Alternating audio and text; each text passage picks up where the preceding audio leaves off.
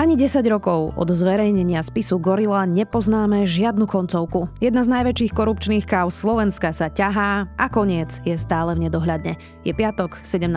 decembra, meniny má Kornélia a bude oblačno od 0 do 6 stupňov. Vítajte pri Dobrom ráne. V dennom podcaste denníka Sme moje meno je Zuzana Kovačič-Hanzelová. Dobré ráno, hlási sa kompot.sk. V stredu povedali, že od piatka 10. decembra budeme mať otvorené. Nevieme, či to dnes ešte platí, lebo taká je doba. Ale keby to platilo, tak kompot.sk nájdete na dvoch adresách. Na Laurinskej 19 a v nákupnom centre Borimol oproti kinám.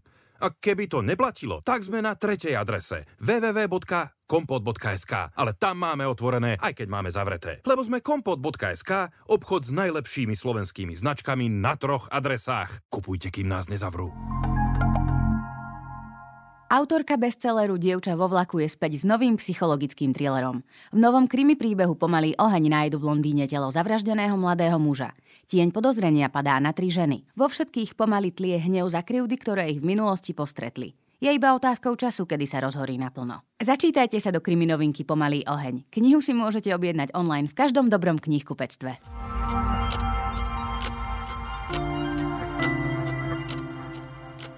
A teraz poďme na krátky prehľad správ. Luxemburg rozhodol o Mečiarových amnestiách. Súdy môžu konať. Na súdny dvor Európskej únie sa obrátil ex-šéf SIS Ivan Lexa. Na rozhodnutie Luxemburgu sa čakalo 2,5 roka. Počas tohto obdobia slovenské súdy nekonali a prípady na nich boli zastavené. Maro Žilinka zamietol sťažnosť exministra Žigu voči obvineniu z korupcie. Už rok je obvinený z údajného podplácania súdkyne. Generálny prokurátor v tomto prípade nevyužil paragraf 363. Ak by na Slovensku udrel v plnej sile variant Omikron, treba ochrániť najzraniteľnejších, čiže obmedziť pohyb pre ľudí nad 60 rokov bez ohľadu na to, či sú alebo nie sú zaočkovaní. V rozhovore pre TASR to povedal minister financií a líder Olano Igor Matovič. Ocenenie nemocnica roka opäť putuje do Banskej Bystrice a Košíc. Najlepšou nemocnicou za rok 2021 v kategórii štátnych, univerzitných a fakultných nemocníc je už po štvrtý raz fakultná nemocnica s poliklinikou FD Roosevelta v Banskej Bystrici. Na druhom mieste skončila ústredná vojenská nemocnica SMP v Ružomberku a treťou najlepšou je univerzitná nemocnica v Martine. Rebríček každý rok zverejňuje Ineko. Viac takýchto správ nájdete na sme.sk.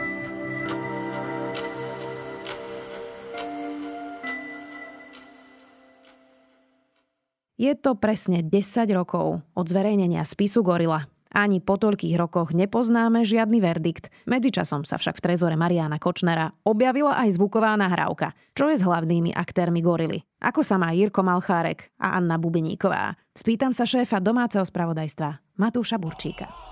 Kauza Gorila vybuchla pred Vianocami 2011. Na internete sa objavil údajný analytický prepis z odposluchov bytu na Vazovovej ulici v Bratislave. Písalo sa v ňom o korupcii, mnohomiliónových províziách pre politikov a štátnych úradníkov. Pre kauzu vyšli do ulic davy ľudí. Matúš, ako si ty spomínaš na ten moment, keď pred desiatimi rokmi prišla kauza Gorila? Ja som vtedy nebol dlho v SME. V podstate ja som nastúpil v lete, v lete 2010.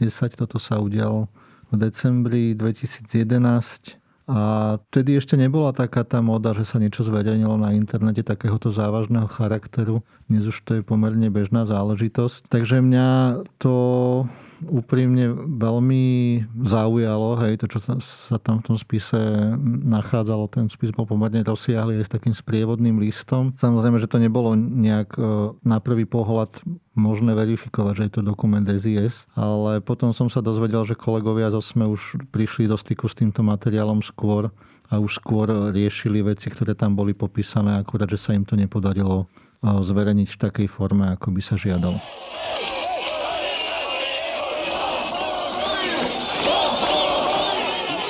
V tom čase, keď si to čítal, ten spis, myslím, ktorý bol zavesený na internete, tak si vedel povedať, či to nie je spravodajská hra, koľko z toho vlastne je skutočné odpočúvanie a koľko z toho môže byť vyfabrikované? Dalo sa to v tom čase vôbec nejako vyhodnotiť? Mm, ja som v týchto veciach e, ešte aj až doteraz veľmi opatrný a vždy keďže máme rôzne skúsenosti z minulosti z novinárskej práce, si treba veľmi dávať pozor na to, že či niekto e, posunie nejaký materiál, ktorý je autentický, alebo môže byť úplne vyfabrikovaný, alebo sa môže stať, že v tom materiáli, ktorý v počiatku mohol byť akože aj originálnym dokumentom SIS, nie sú zavedené nejaké pasáže, ktoré by úplne menili tú skutočnosť, alebo boli by tam popísané nepravdy.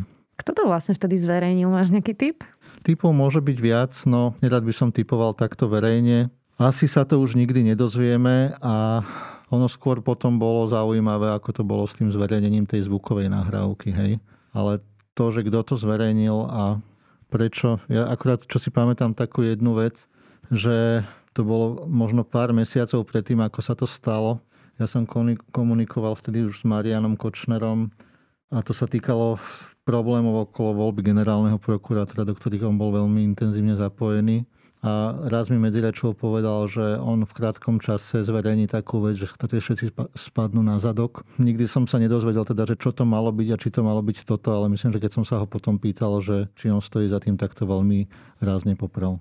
Čo robia tí aktéry? Začneme ale po poriadku s Petrom Holubekom, ktorý ako agent SIS vlastne bol ten, čo začal vôbec odpočúvať byť na Vázovovej a vďaka nemu sme sa to všetko dozvedeli. Čo je s ním? On potom, ako sa snažil, aby sa s tým dokumentom alebo s tou kauzou nejak pohlo, teda v rámci tých zákonných procesov, aby to začala vyšetrovať polícia ukázalo sa, že či naozaj tie, to, čo tam je v tom byte odpočúte, či je to naozaj pravda, tak po nejakých problémoch s nadriadenými v SIS e, musel odtiaľ odísť, dostal výpoveď. Niekoľko rokov sa súdil so Siskou, nakoniec ten súd aj vyhral v tom zmysle, že najvyšší súd rozhodol, že tá výpoveď bola nezákonná. On potom striedal viacero zamestnaní, teraz pracuje v civilnej sfére nechce veľmi priamo hovoriť, že na čom, ale tie jeho posledné výstupy alebo aj čo sme počuli od neho nejaké vyjadrenia, tak sú v tom zmysle, že je pomerne zatrpknutý vzhľadom na to, ako sa s tou kauzou nepodarilo doteraz pohnúť. Asi sa nie čo čudovať. Tak poďme teraz na tú druhú stranu tej kauzy, ako sa majú aktéry, myslím teraz tých odpočúvaní. Tak ehm, čo robí teraz Jirko Malchárek? Užíva si peniaze? Tak užíva si peniaze. Ja čo si pamätám z posledného obdobia, tak sa v médiách spomínal najmä v súvislosti s tým, že má nejakú novú priateľku, ktorá sem tam aj postuje na Instagrame nejaké spoločné fotografie z toho, ako, ako majú šťastný a spokojný život. A teda viacerí z týchto aktérov, ak by som teda mohol povedať, že takmer všetci, ktorí boli aj zaznamenaní v tom byte, čo neskôr dokázal aj ten zvuk, tak v podstate majú pohodový život a momentálne sa asi nemusia obávať toho, že by im niečo hrozilo. Takže aj Anna Bubeníková, to bola šéfka Fondu národného majetku. Čo teraz robí Anna Bubeníková? Ona sa tak úplne stiahla a teda už vlastne v tom čase, keď sa diala tá kauza Godila, tak ona takmer vôbec verejne nevystupovala, ak sem tam dala nejaké také vyjadrenie, myslím, že svojho advokáta. Takže ona tiež pracuje v súkromnej sfére, v developerskej firme. Zrejme sa jej darí, však ona bola aj predtým považovaná za šikovnú manažérku, takže asi ďalej pokračovala v tejto oblasti. No a čo Jaroslav Haščák, majiteľ Penty? O tom vieme teda toho asi najviac, lebo ten sa aj v posledných rokoch v médiách spomínal, keď sa konečne vyšetrovanie dospelo k tomu, že bol obvinený z toho, ako údajne sa snažil zobchodovať tú gorilu cez príslušníka SIS Lubomíra Arpáša. Vieme, že tam bolo vznesené obvinenie, bola tam pomerne veľkolepá akcia ťažkoodencov, ktorí napochodovali do sídla Penty. Pán Haščák, prečo vás zadržali? Ďalej. Súvisí to s gorilou? Pán Haščák, Nakoniec sa teda ukázalo, že ani z tohto nič nebude, keďže Mároš Žilinka ako generálny prokurátor to obvinenie z hľadiska svojich oprávnení zrušil a v podstate aj Haščák si momentálne môže spokojne žiť. To už je tá legendárna 363. Ešte jeden aktér, hm, a to je teda jediný aktívny politik, ktorý bol v byte na Vazovovej, a to je Robert Fico. On teda roky ne, neodpovedal na otázku, že či pil teda kolu eh, v byte na Vázovovej. Veľmi šikovne sa tomu vždy vyhýbal. Eh, nikdy nepovedal nie, ale nikdy nepovedal ani áno. Najzaujímavejšia vec. Čítam, čítam denní smer. O gorile ste tam nenapísali nič. Jediné, čo ste riešili, že som pil kolu v nejakom byte. Prosím vás, napíšte verejnosti. Nakoniec sme sa na nahrávke, ku ktorej sa ešte dostaneme, dozvedeli, že tam bol. Ako sa má Robert Fico za tých 10 rokov? Robert Fico teda sa medializácii nevyhýba, hej, tam by sme asi nemohli poprieť, že najmä v poslednom čase je mediálne veľmi aktívny. A to je práve, že také to, že ako si spomínala, on sa vyhýbal odpovedi na tie otázky. Jemu tá kauza Godela veľmi vyhovovala, pretože jeho taká tá floskula, že je to kauza Zurindovej vlády. vlády a že vtedy sa diali nejaké nezákonnosti, je v podstate pravdivá. Hej? Lenže na druhej strane nastúpil potom on, nastúpil jeho najlepší minister vnútra, Šéfom úradu boja proti korupcii bol Tibor Gašpar. Malo sa to začať vyšetrovať a keď už naozaj títo, e, tá smeracká partia chcela nejak objasniť, že čo sa dialo v tej kauze Godela, nič im nebranilo, aby to vyšetrili a aby už vtedy, ak tam došlo k nejakým nezákonnostiam, boli potrestaní tí hlavní aktéri. Nič také sa nedialo počas troch Ficových vlád a on doteraz stále hovorí, že to je kauza Zurindovej vlády, ale tým pádom, že jeho vlády to nevyšetrili, tak podstate momentálne na tom má pomerne veľkú zodpovednosť. Prekvapilo ťa, Matúš, keď sa na, nakoniec vlastne zistilo, že tá nahrávka celá je jednak úplne pravdivá s tým prepisom a po druhé, že sa našla na stole Mariana Kočnera?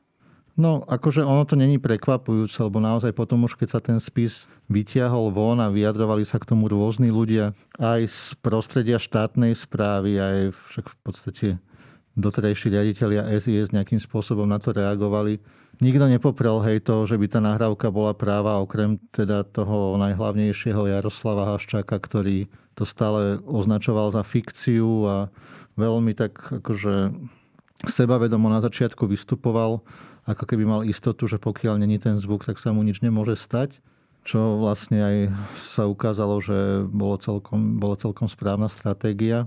Takže neprekvapilo to, ale keď naozaj potom človek počúval tie zvuky, ako sa tam tí ľudia rozprávajú a ako to vlastne celé autenticky prebiehalo, tak mu to len dokreslil ten obraz, že v akej dobe sa to dialo a ako sa vtedy riešila politika.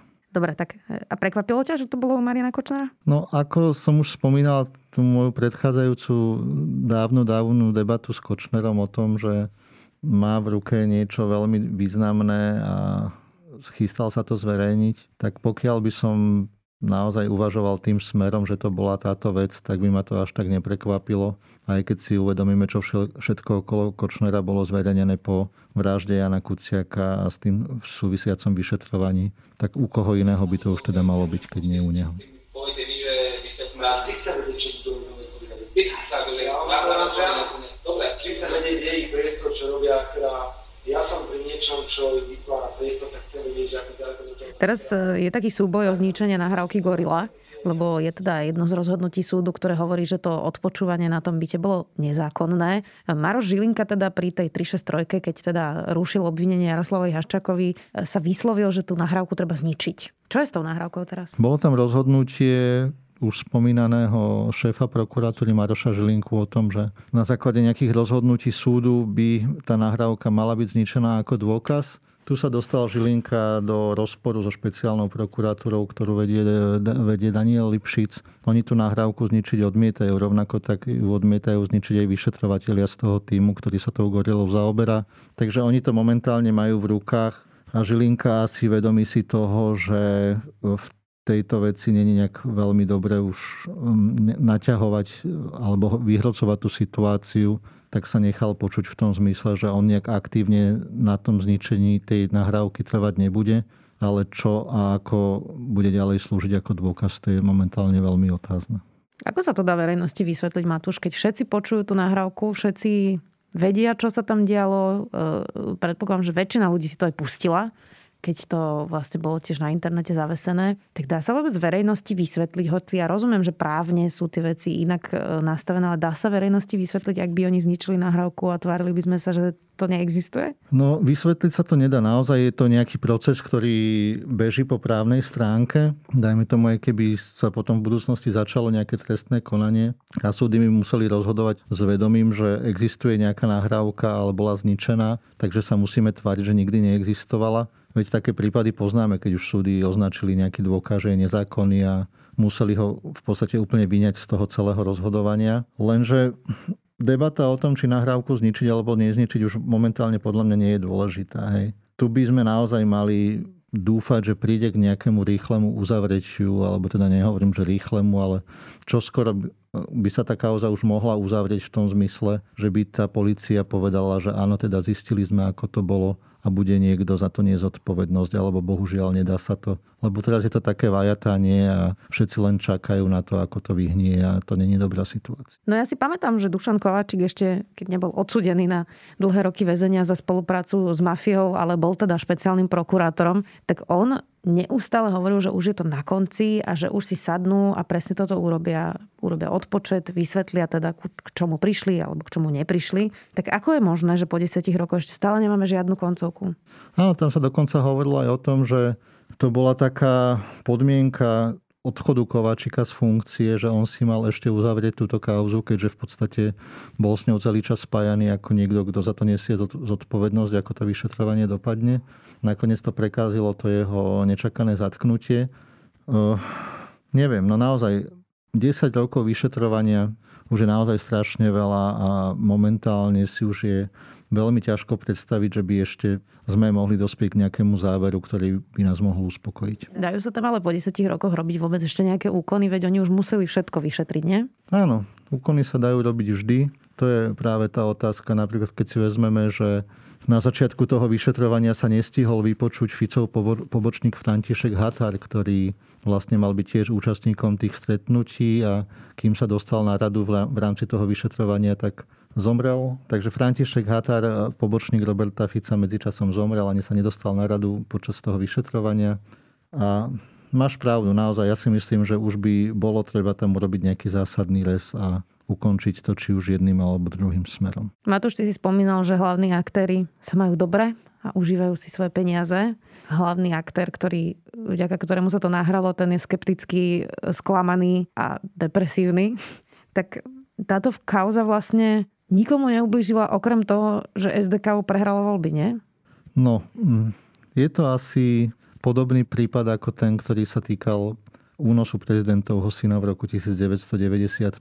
Naozaj v podstate všetci na základe tých získaných dôkazov a toho, čo sa podarilo vyšetriť, vieme, ako to celé bolo. Veľmi, veľmi dlho trvá, kým sa domôžeme nejakej spravodlivosti, ak teda sa vôbec domôžeme, ale skutočne nemyslím si, že sa podarí už tých hlavných, hlavných vynikov potrestať, ale keby aspoň súd v nejakom prípade rozhodol, že bolo to takto, tak by som bol aspoň čiastočne spokojný. Vie sa táto krajina vôbec pohnúť ďalej, lebo ty si to spomínal. Nepotrestané 90. roky, nepotrestané Mečiarové amnestie, tie sa vlečú doteraz, nepotrestaná smrť Roberta Remiaša, nepotrestaná gorila. Vyzerá to, ako keby sme sa tu stále točili dokola. Áno, ale tak ja som známy tým, že mám taký optimistický pohľad a myslím, že práve teraz žijeme v tých časoch, keď sa to môže zlomiť, keď sme na takej tej pomyselnej kryžovatke, ako by povedal premiér Eduard Heger. Takže um, uvidíme, ako dopadne vyšetrovanie týchto aktuálnych kauz a verme tomu, že už sa aj tie vyšetrovacie orgány, aj ľudia, ktorí sú do toho zainteresovaní, nejakým spôsobom z, toho, z tej histórie poučili a teraz sa to už podarí. Hovorí Matúš Burčík, šéf domáceho spravodajstva denníka Sme. Ďakujem.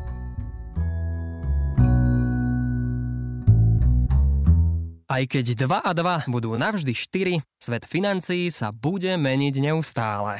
Lebo na trhu vie byť 2 a 2, niekedy 5 a niekedy aj 3. Tak kto sa v tom má vyznať? Predsa ten, kto počúva podcast Financie bez obalu od A po Z. S generálnym riaditeľom 365 banky Andrejom Zaďkom sa o tom rozprávam ja, Mário Šmíkal. Podcast vám prináša 365 banka a každý druhý útorok ho nájdete vo všetkých podcastových aplikáciách. Pomáhať ľuďom v núdzi má aj tento rok mimoriadny zmysel. My v Tesku tomu veríme. Aj preto sme opäť spustili vo všetkých 154 obchodoch Vianočnú potravinovú zbierku. Už po deviatýkrát pripravíme spoločne s našimi charitatívnymi partnermi krajšie Vianoce pre ľudí s menej šťastným osudom. Zaberie to menej času ako vypočuť si podcast, veď prihodiť k nákupu cestoviny či šampón je otázkou pár sekúnd.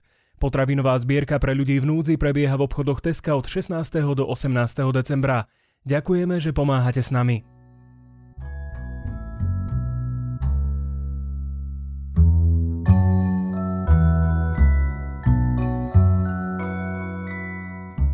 Sobotu bude špeciálne vydanie denníka SME, bude sa venovať desiatim rokom od smrti posledného československého prezidenta Václava Havla. To je môj zaujímavý tip na záver. Dobré ráno pre vás každý týždeň okrem mňa pripravuje aj Tomáš Prokopčák, Nikola Šulíková, Bajánová, Jana Maťková, Kristina Janščová, Viktor Hlavatovič, Adam Blaško a Ondrej Podstupka. Nezabudnite, že dnes vychádza aj môj obľúbený podcast Piatoček. V sobotu sa môžete tešiť na nový klik a v nedelu už tradične na nové dejiny. Do počutia opäť v pondelok.